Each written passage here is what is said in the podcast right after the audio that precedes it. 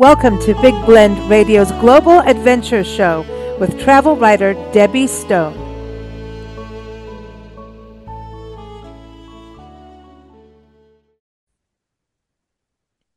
So, very excited today because we are going to New York City where the fire monkey, we call her the fire monkey, Debbie Stone, travel writer Debbie Stone, is going to share six unique experiences. We're going to be talking about the arts, we're going to talk about parks, theater, immigration history, and guess what?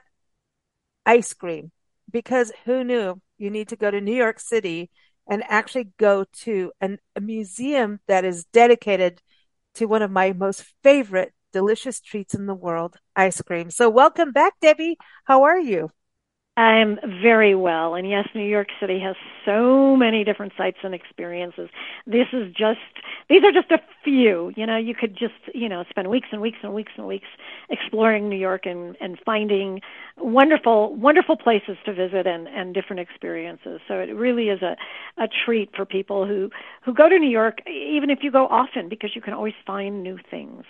Mm. And, and New York City, I know you, you seem to be going like every year lately for the last couple years. And um, I just want to touch on that. And everyone, just so you know, uh, Debbie's got articles for each of these six uh, experiences and destinations we're talking about, and the links are in the show notes um, because they're on different sites. And and um, I'm excited to talk about all of these places and the experiences because you can even make your own ice cream. Like you can have your own ice cream name. I like this, but um, can you give us some pointers on going to New York City? Because I'm going to be honest, Nancy and I almost ended up driving into New York City because I got ourselves twirled around going from Connecticut to Connecticut to Michigan. How do you end up going downtown New York? Well, I'm apparently the one driving and GPSing, but um, I literally pulled off the road and just like, we're not going, you know, because a little bit of panic ensued. It did. But then we did upstate New York and you've been to some fabulous destinations as you talked about in last month's episode, Lake Placid, Niagara Falls. Um, we did Seneca Falls. I mean, it's just New York, the state of New York is beautiful, but a lot of people want to go to New York City. It's like one of the most iconic cities on the planet. But, um, then there's like, I'm a little nervous. Like, should we drive in? Mm. Should we fly in? Um, so any mm. tips and pointers on um, the New York think, City experience. Yeah. Well, first of all, nobody needs a car in New York in New York City. Never, ever. You know, there's no reason to have a car in New York City. So, you know, whether you fly in or you take a train from somewhere, you don't need to to deal with the car. You know, the subway system is extensive and good. Uh, you can also, you know, take any of the rideshare, you know, uh, uh, uh, companies and taxis. I mean, they're just you know, there's just a million ways to get around New York, and you don't you know New York City, and you do not need a car. So, you know, people, you know, it's up to people's personal preference as to where they want to base themselves, you know. But wherever you base yourself, you can get to to so you know wherever you want to go to in, in Manhattan. So, to me, it's like it really it really doesn't matter unless you you are so intent on say being in Times Square, you know, uh, or you know being uh, you know near Bryant Park or being wherever it is, or being in Chelsea or you know anywhere. I think it's it's anywhere you really I've been based in many different places in the city and it really doesn't matter to me um because I can walk I love walking in New York because Ooh. it's it's fun it's interesting there's yeah. always something to see that's you know kind of it's just a very uh vibrant city with so much to offer whatever you're into whether it's the arts and history or whether it's food which they have in so oh, many wow. you know every every other building you stop in you know there's food everywhere and you know whether you're interested in shopping or fashion or design or you know architecture or whatever it's it's got got it all and so you know i tell people if you're going for the first time, you know, give yourself a couple, at least a couple of days to kind of, you know, see some of the the major sites that you might have heard about. You know, whether it's going, you know, to see the Statue of Liberty, you know, or Ellis Island, or whether you, you know, want to go see uh, the 9/11 museum, and you know, what, whatever it is that you want. But if you're going back there again, you know, y- you can pick different parts of the city to explore. You can uh, find different museums that you haven't been to. Uh, so. Y- to me it's it's it's one of those places you can continually go back to and always find something new or different or visit your favorites again Mm, I love I love this list of destinations too that you've been to over the couple years, um, just the recent two years. And um, I, I want to start with the Museum of Ice Cream because I remember when that story came in, you know, I'm like, what? Because, you know, because I just, it wasn't what I thought of what would come out of New York, but what it, and it leads to the next, you know, d- you know, experience and destination is the Tenement Museum, but because the Museum of Ice Cream it kind of reminds us that um, America is a melting pot like melted ice cream. But the, there's this map that you have that you took a photo of in the museum that shows ice cream around the world. And that kind of makes me think of New York City. I've always thought it was like this cultural hub of cultures. I mean, this was the port, you know, this is Of the course. area people came through. Um, that whole East Coast area up there is, you know, where we all came through um, obviously other than Native Americans, right? And um, of course, Native Americans were there too first, right? But um, Absolutely. the ice cream, the immigration, I mean, and then the stories, the places. Just real quick, I want to tell people what we're going to talk about is uh, the Museum of Ice Cream. We're going to talk about the Tenement Museum, uh, the Museum of Broadway, which is pretty new, right? That's a new one. Uh, the Yeah, it's about a year old, I think. Yeah, yeah. Wow. Uh, the Apollo Theater. Uh, we're also going to look at the New York Public Library's uh, Schwarzman Building uh, and the tour that you can take there. And then also the New York City High Line. And that's a park uh, with nature, art. I mean, this is a whole thing. Um, so those are the main places we're going to talk about on today's show. So let's start with ice cream because we all scream for ice cream. And I think we should, you know, start, you know, the day with ice cream. I think we should have it for breakfast, quite frankly. But um, tell it that that did you expect that in New York City to have an ice cream museum? Well, you know, I'd heard about it, and the Museum of Ice Cream is now uh, in Chicago. There's also one in Austin, Texas, and I believe there is one they expanded internationally with a location in Singapore as well. Wow. So it has become incredibly popular, and uh, you know, the fact that uh, you know, of course, New York has all these wonderful museums about everything possible you can think of, and there is even one on ice cream. And it, you know, it's interesting because yes, it's tasty, of course, because you're going to, you know, get to sample all different types of ice cream, but it's also uh, it's very innovative.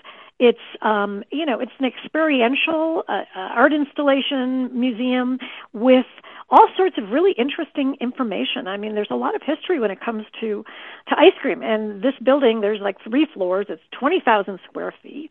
It's uh, you know, you're going to learn all these fun facts about ice cream. You know, when it was when the birth of ice cream. You know, and then when you know when it came to the United when it was in America, and then you know when did the cone get going, and when you know the invention of the ice cream bar, and then you know uh, uh there's a wonderful map there that you know attend, that gives you your attention to uh, around the world where ice cream is, uh, you know, the different types of ice cream that are popular, you know, whether it's uh, gelato, you know, in Italy, or whether um, it's hokey pokey in New Zealand, or, you know, whether it's a, a type of um, ice cream in the Philippines.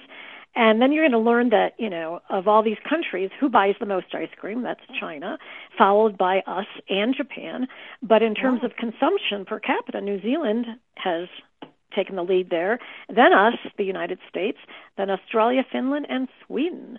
And then you're going to learn how much does the average American eat, and it's 20 quarts of ice cream per year. Well, now, okay. So, but the, this is the most important thing. You have your own ice cream from your experience there. That well, Devin can, yeah, Yes, well, you know, the thing is, is they want you to give yourselves an ice cream related name, um, like a badge that you, you know, create to wear during your tour. So, you know, all these uh, celebrities have them, you know, whether it's Oprah Winfrey's or George Clooney, you know, Katy Perry, uh, Dwayne Huh. Rocky Road Johnson. Um, so, you know, I became Devin Dodds, and my son, whose name is Jake, became Joke a lot or something, and his wife Bree was Brianna Split. So you know, you can you you can create your own ice cream name, which is really really fun. And then of course, you know, you can eat. You know, so you've got cones, uh, you know, soft serve. You've got scoops of ice cream. You've got a donut hole with you know, uh, uh, it it's just there's endless amount of treats that you can have. So yes, it's it is definitely a sugar rush. Well, I, you know, uh, this is look, we all like sweet treats. You know, that's a, that's a big deal. Of But I love this global connection and then getting to do your own because it inspires creativity and figuring out who you are. So there's like a lot of things going on in this museum and it looks super fun for all ages. Uh, Yes. but now I want to move over to the Tenement Museum in New York City because I mean, think of it, you know, we've all gone through the holiday season, which is a big time in, you know, interviewing your elders and people in your family and and getting your family history, you know, research going. And it's, you know, genealogy is one of the biggest hobbies in our country, if not around the world. And Right. I think this is a museum that uh, will be important for people to visit, but also honors like the people coming in to understand their stories. It's relevant um, politically, even uh, just saying, you know, because it is. Right. We, we have so many people, you know, moving around the world, immigrating, emigrating, all of it. Um, but it wasn't easy back then. It's not an airplane, and it's not easy now either. Um, but you've Yeah. got to think about people getting on those boats, those ships. I, come on, that was not easy coming over. But um, this museum is definitely one that I would really, really like to go to. So, um, is is is it, you know, when you think about the Tenement Museum, is that is it as much as you like emotionally? It's got to be Well, it's like a, fascinating because yeah, you know I'd like to go. I'd like to go back because they offer uh, several different tours. You know, um, tours where you're going to step into communities and you're going to visit tenement apartments of certain families that live there. And you know, I chose. Uh, I think it was. Um, a family it was i think it was called um at home in 1933 hmm and it took the it, it takes you into this recreated apartment of 1930s of this couple this italian hmm immigrant couple that uh came t- to New York and they had uh two children and they lived there for for a number of years. And I was interested in that time period. Um you know my father came from Germany um uh right at the World War II around that time, and he came into New York, and so I was very interested in the whole immigrant uh, history, and these, it's very interesting because this, this uh, historian and this activist, Ruth Abram and Anita Jacobson, they uh, basically founded this uh, tenement museum, which is in the Lower East Side of, of New York, and they came upon this rundown building that had been actually closed uh, for 50 years, and it was really dilapidated and basically almost condemned. But they discovered uh, like these belongings and evidence from families that had used these apartments between the 1860s and 1930s, so a big span of time, and over 7,000 people had lived in this building in this area f- during that time. And so they decided to you know the items that they that uh, they found it became the basis for a museum um, so that we can you know appreciate and understand the stories of these families who you know whose lives basically shaped our our shared Yeah, history today. so Or to, it's oh, I love that you say shared history. Yeah, that shared history and, and understanding because you know you even see movies where you want to actually see what they were, you know, you want to go right want to yeah, you want to go into the behind the scenes of that era and that time frame and understand what New York City was like. So this is New York's history as well, you know, the people's history and the immigrants' history. But you're right, it's a shared history that is connects us all. And I find it interesting because you're seeing what they were cooking. Um, you, you've you know figuring out what they liked, their likes, um, what what was important to them, their their cultural connection to the arts, even. right Um, so right I, I think this is amazing. And, you know, you think about New York City apartments. Now I know people, I, I actually know one person who's online. Um, and he has with his, his apartment in New York and he has his bathtub in the, in the kitchen. And he's not the only one who does it because they're so small. So going in there, because they look, when you look at the pictures, the apartments look a little big, but I know, you know, how photography is. Um, are they small as what I'm talking about with this friend of mine, um, who has a bathtub in his kitchen? Because I know yeah you know they are with that. they're you know they're small and when you go in you know you see what they used whether you know as a household cleanser uh, you know laundry starch but they had the uh kitchen sink which was you know there uh and it served a lot of purposes, not only to wash clothes and wash dishes, but it's where the kids took their sponge baths each morning and had their weekly uh, baths there, and uh, there was also a coin-operated gas meter on the wall.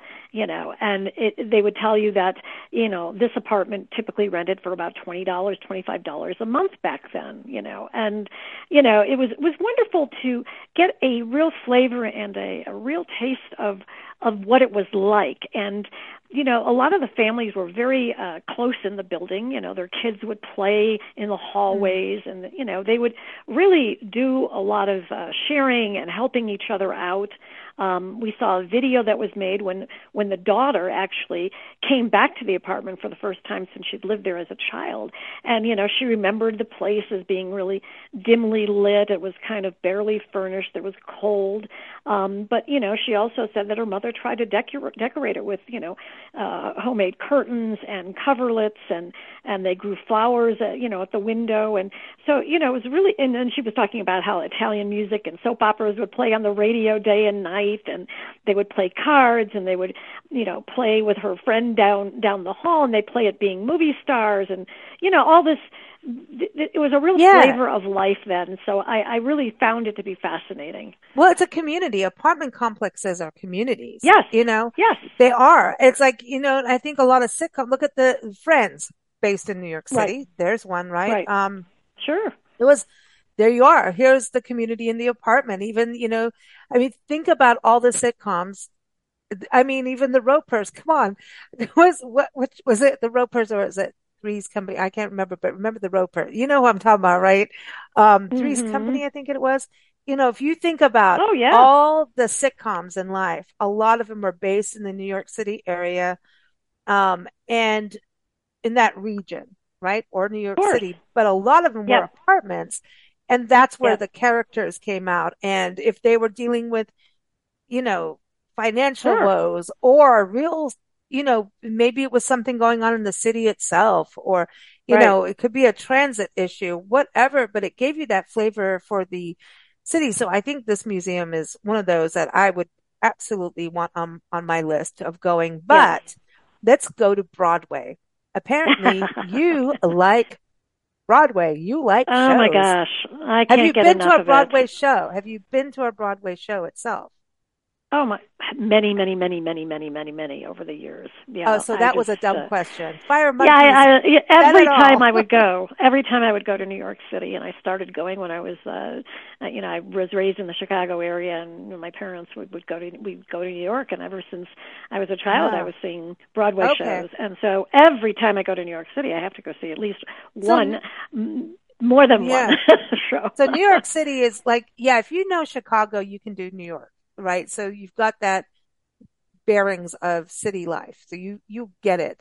And, and then going there and, and doing this throughout. So this is making sense now with all these visits to New York City. So this is like a, an old friend, the city, Oh, it sounds like. always. But you know what it's like Oh. for me? It's like it's like getting I don't know, it's like getting this injection of life and, and Really? vitality whenever I go to New York. It's like I need this injection to be able to go there and and you know get get caught up in it, all of it, all of the the interesting, exciting, fascinating, you know. So it's energetic. bizarre, It's an energetic crazy. city. Yeah, energetic. Yes. Yeah, Full I have a friend life. who moved who moved out of there to California, and every time I talk to her, she's like, "I need to go back to New York. I can't. I can't do this. I need to go back." She she was in the city. She you know lived in the city, and Yeah. you know, and you oh think about Sex in the City too. I'm like thinking all this. You know, think about oh, that. Ton, tons, think- of tons of shows.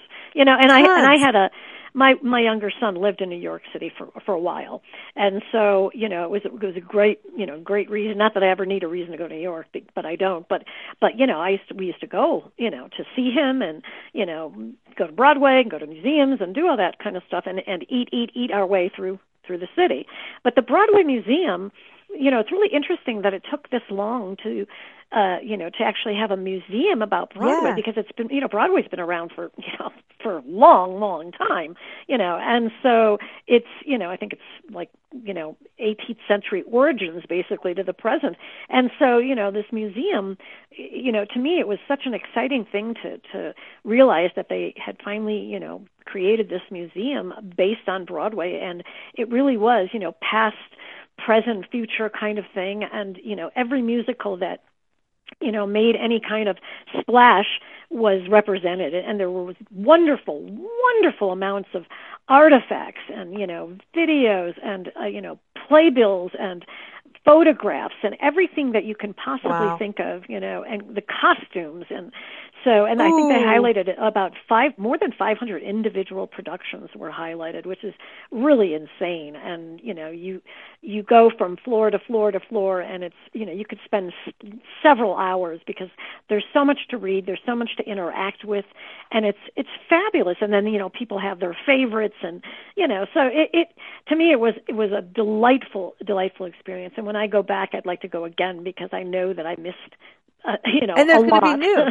It's going to Yes. rotate, right? You know, and so like I want to there'll see be more Wicked. shows yeah I want to Yeah. see the Wicked in the Wicked in there because I want to see like Uh. the costumes for that. And I think what you're saying too about the costumes being and actually having a museum. I know because when I was reading your story, I'm like, what do you mean? It's I, like I would have already thought it had been there for years, right? yes yeah And when I was like, wow, okay, well, well, it's exciting for everyone to know about. Go, go, go, you know?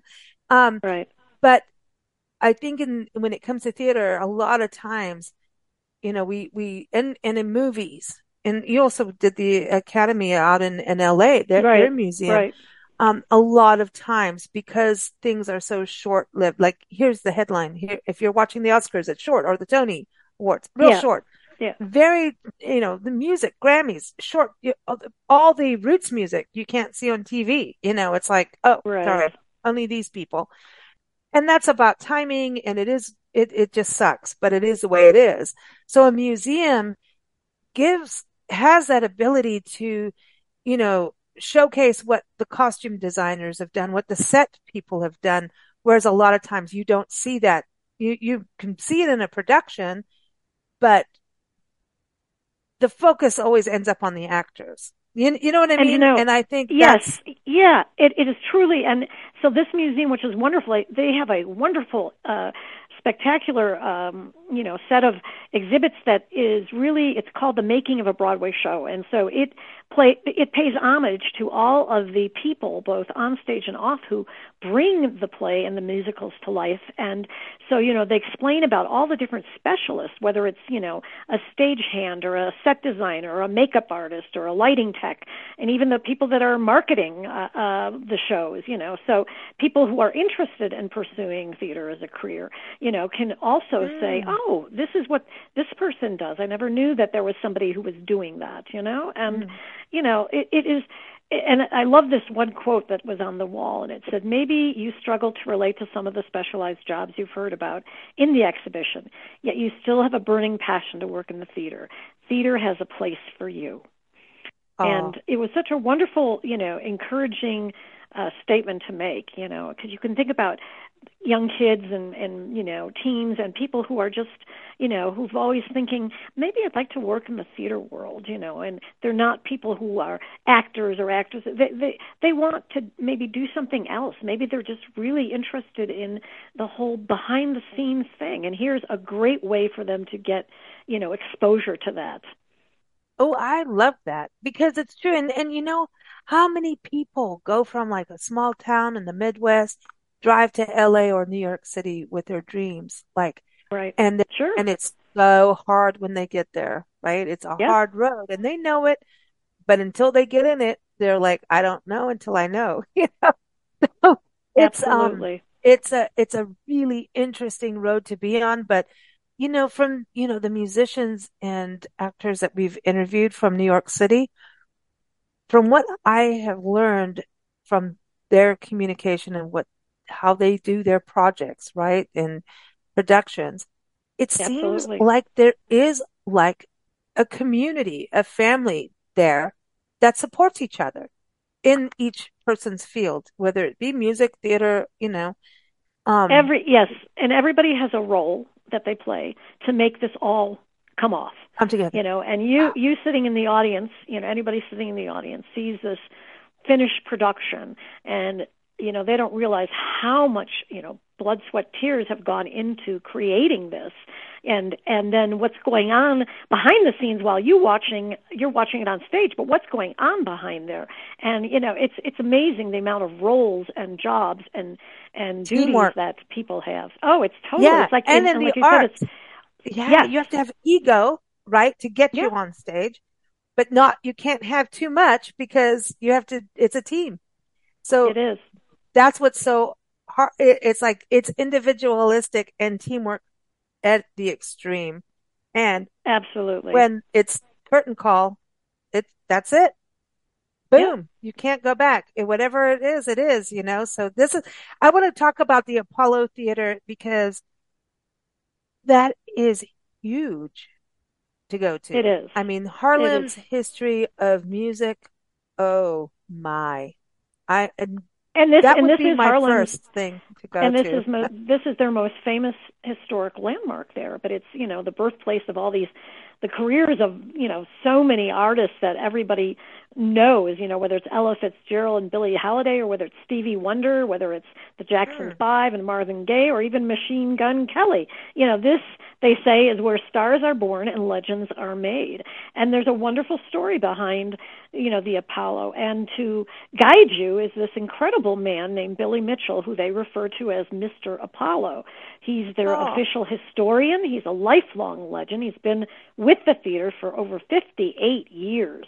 Wow. And he is the man. And so he regales you with these wonderful stories, inspiring, entertaining, and you learn about, you know, the different eras in Harlem. And, you know, he- he's got wonderful backstage memories. He's got fabulous tales. And, you know, he talks about how he got introduced to the Apollo and how James Brown and Marvin Gaye actually took him under their wing and, um, you know, stressing education, giving him money to, to further his schooling and how he went on to work on Wall Street, but he was unhappy on Wall Street, and he eventually quit to go back to the Apollo as all things an usher. Imagine working on Wall Street and then going back to the Apollo as an usher, and he started there again, and then every year opportunities came and he worked in every different kind of department you can think of in the theater and he's done he said he did everything from you know working in the gift shop and security and marketing and stagehand and sales and you know all just all these different Oh. jobs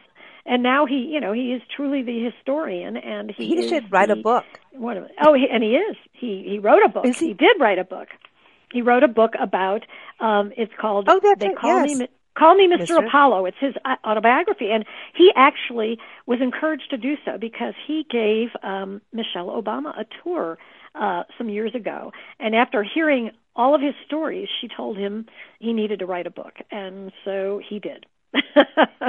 If she says so, do it. Yeah, yes, you know, it, it's amazing, you know, because you, you, Yeah. you- it, she's got her biography out there too, her memoirs, and and then you Oh. read about and listen about her story. I mean, it was she was, you know, teaching, she was tutoring Barack, you know, Obama, and so I'm just saying, just saying out there, you know, got to give her some credit. Yeah. Yes, and you know she, and also you know th- there's this oh, there's this wonderful tradition. There's a a tree of hope um, that is on what I was gonna ask stage, about, and yeah. it's a a piece of a tree, a stately element was, and it was supposed to be a, a purported to be a good luck charm to everyone who who touched it. And so when the tree was cut down because they widened the street, they took a piece of it and brought it back to the Apollo. And so the stump of the tree sits on a pedestal on the stage, and every entertainer gives it a traditional rub for good luck. It's it's part of what you you do, and if you don't, something possibly could happen. And he was telling us about how Justin Bieber, who performed at the Apollo, refused to touch it because he said he didn't need any luck. And so in the middle of his show, the hmm. power ended up going out. See? Okay. That, but that, that is, but yeah, yeah, but that, that, oh, that makes sense. Like it, you know what I mean? You don't, yeah, it's like you break, you know, break, break your legs, you know, you Yep. know, that whole saying.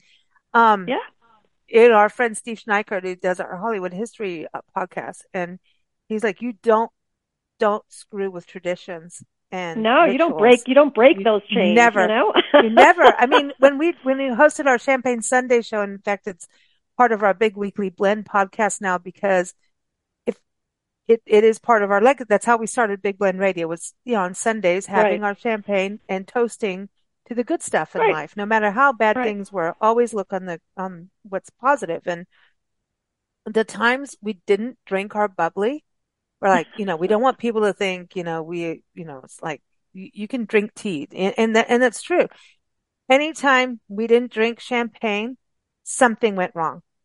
A guest didn't show, you know, the radio thing went off, technical issues, and then you're you don't even have champagne to get you through whatever issue it is. You're just like, yeah. why the Yeah. heck didn't I keep with the Yeah. champagne tradition? I, I Yeah. swear to everything, anytime Nancy and I did not do the show without bubbles, Isn't that interesting? it was out.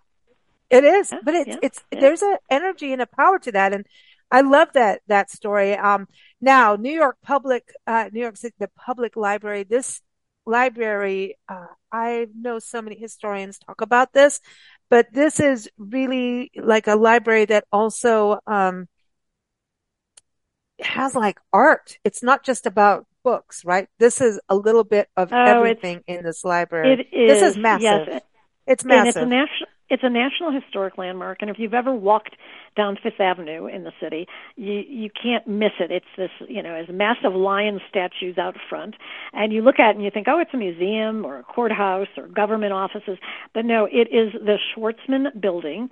Uh, it's a very famous building of the new york public library and you can visit the library on your own but i think I would highly recommend taking the docent guided tour of the place um, because you you get so much more once again from a guide, and there's so such a, a colorful history here, and it's a free one hour tour. And uh, you, you know you're in one of the most iconic buildings in the city. It's a premier research center. It's a provider of knowledge, and so everybody comes here uh, with a desire and a need to know. And so, you know, there are millions and millions of books and manuscripts and audio recordings and art and maps and pictures, and it's mind boggling. And it took 10 years to build the place, um, so, uh, which was constructed actually on the site of a former reservoir. And the city donated the land. And then it opened Mm. in 1911, and President. Taft was there presiding over the dedication of it. And, uh, you know, on that day, 50,000 people went through its doors. And since then, of course, millions and millions have, have, have come. But it has been dubbed the People's Palace of Learning because it looks like a palace. You know, it's a very, you know, royal looking, resplendent, you know, looks like a, royalty would be there. Um, but they say, you know, it's for the free use of the people. Wow, and it's huge. And you you know you've got a in, in your article you talk about all these you know famous you know films and TV shows like Seinfeld. Come on, yeah. who doesn't love Seinfeld, right? Um, and, and, you know now I can actually see I, I see it, you know in my head. Uh, Sex in the City, we were talking about that. You know, all oh, how can we leave out Seinfeld in the apartments, right? Um, but but this is also goes back to immigrant history. You know, yes. immigrants who were part of all of this. So um, I find that, uh, you know, just it, it all ties in everywhere we go. It all ties in, um, Well, and and you know, it people. also talks about you know who were the wealthy families back then in the 19th century, like you know Jacob Astor, James Lennox, and and those are the people that were the benefactors and founders, and these were the civic leaders. But uh, what I found was interesting, and there there's this plaque uh, that is pointed out to you in you know in the major Astor Hall, which is the place where you enter the heart of the building, and it's uh, this man. And our, our docent said, you know, have you ever heard of this man named Martin Radtke? And we all looked at each other blankly. No, nobody had. And he has his own plaque, and it was a Lithuanian immigrant who used to come into the library to educate himself.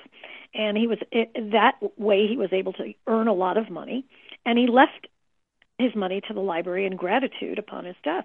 So they have honored him with this plaque as a reminder that serving the public is at the core of its purpose.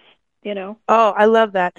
I, and I'm just reading like, you know, about, you know, you in your article about John Milton, who, who I, I profound. And sometimes I don't even want to quote him on, we, we do a quote of the day on social media and some of it I'm like, oh, we got to do. And then I'm like, dude, some of it is so real. Like people are going to get upset. like he's, he's amazing. John Milton. Right. Um, and you know, he, I love that his, you know, he's quoted in there, but also, um, the fact that there are museum, like crazy things, like the skull of Percy Shelley is in there, parts of his skull. And I know it, it, it's animals this is, and yeah, Dickens, it's like the library. They have like the Declaration the of treasures. Independence. Like what the heck? Yeah. Murals, paintings. You got like I want to go. I want to go see the skull. I'm in. Oh, it's it's you know fragments of the skull. Yeah, it, and they have even the original Winnie the Pooh stuffed animals. They have Charles Dickens' desk and chair. It's like Yeah. that's in the the library's treasure uh, exhibition, which I found to be fascinating. So it's it's not only a library; it's a museum, and you know there is Yeah. a whole area where there's portraits and, and murals and these incredible uh, up on the ceiling. These the uh, just amazing. I think one of the the major highlights that anybody will tell you about the Schwarzman Building is uh, the Rose Main Reading Room, and this is truly one of those places where you walk in and everybody's mouth just kind of drops, and you just it, it is one of the most beautiful spaces. It's it, it's definitely a showstopper. And you look up above the doorway, and like you said, there's a, Mil- a John Milton uh, quote, and then you step inside this room, and it's about the length of two blocks in the city, and it has these 52 foot tall ceilings with these breathtaking murals of skies and clouds, and oh, it's just it, it, it's amazing, and and the, each of the spaces in the library, you know, there's handsome these handsome,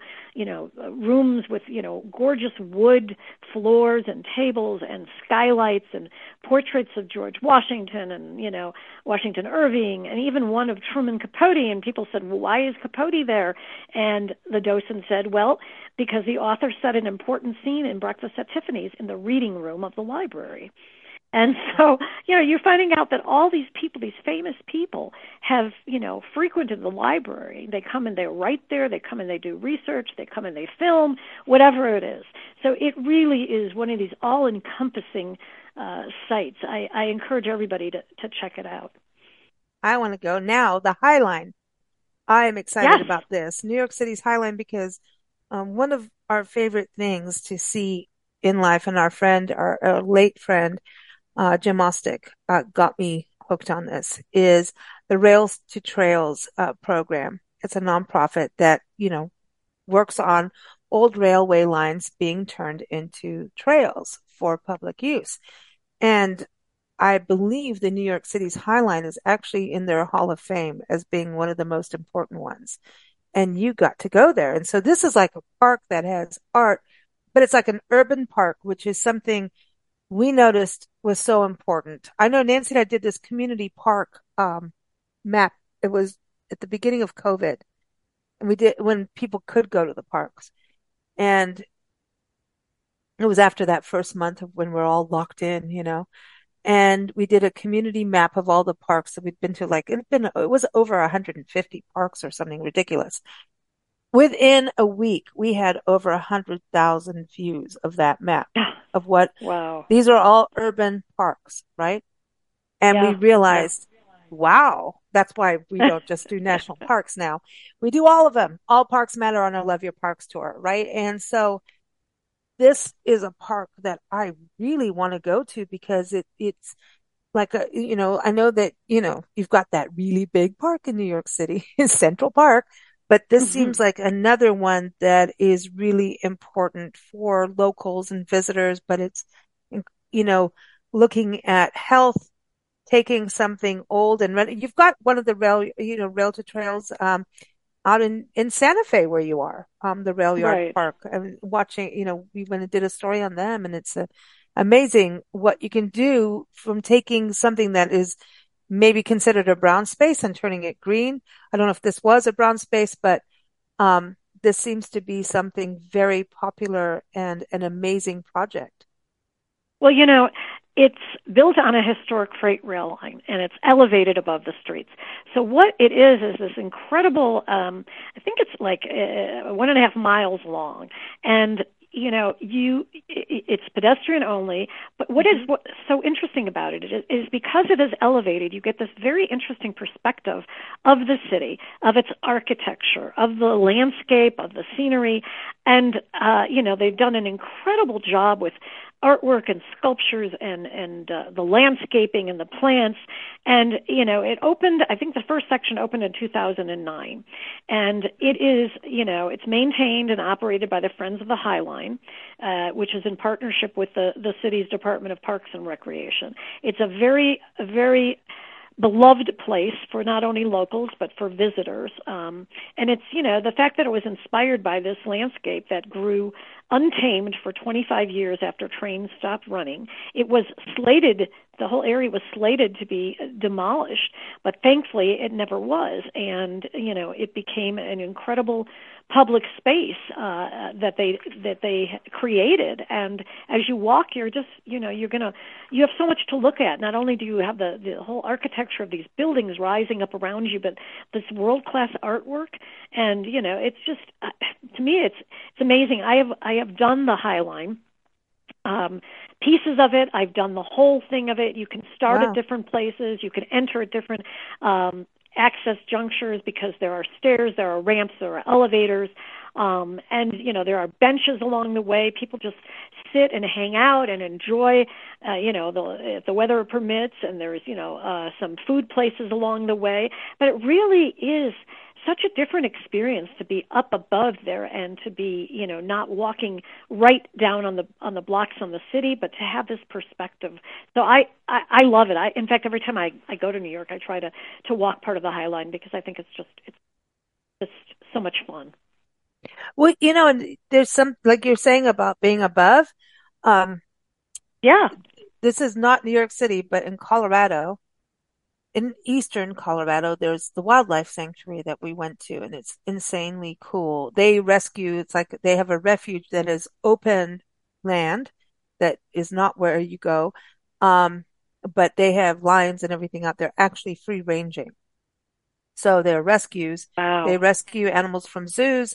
They rescue animals from, uh, unfortunate circumstances and like, um, we, when we were there at the wildlife sanctuary, when you can go and you see the animals, and they are not a zoo. And this is what makes them different.